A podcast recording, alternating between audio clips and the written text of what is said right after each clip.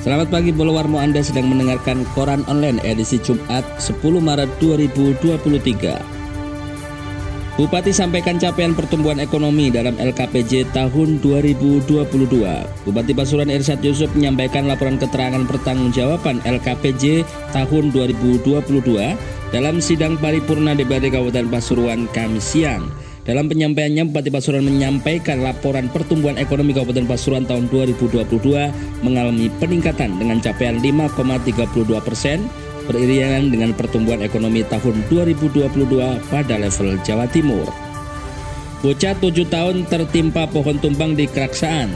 Pohon di Jalan Raya Kelurahan Kandang Jati Kulon, Kecamatan Keraksaan, Kabupaten Probolinggo tumbang pada Kamis siang kemarin. Ibu dan anaknya yang berusia 70 tahun jadi korban. Peristiwa pohon tumbang itu terjadi sekitar pukul 13.00 waktu Indonesia bagian Barat. Saat itu Nur Hayati warga desa Sadit Lami, Kecamatan Besuk, Kabupaten Probolinggo mengendarai sepeda motor Nopol N3353MQ. Ia yang memonceng Mia, tujuh anaknya melaju dari arah timur. Namun pohon tiba-tiba tumbang dan menimpa keduanya. Longsor ditutur, akses desa tertutup total. Tanah longsor terjadi di wilayah Kecamatan Tutur, Kabupaten Pasuruan. Material longsor menutup total akses jalan desa.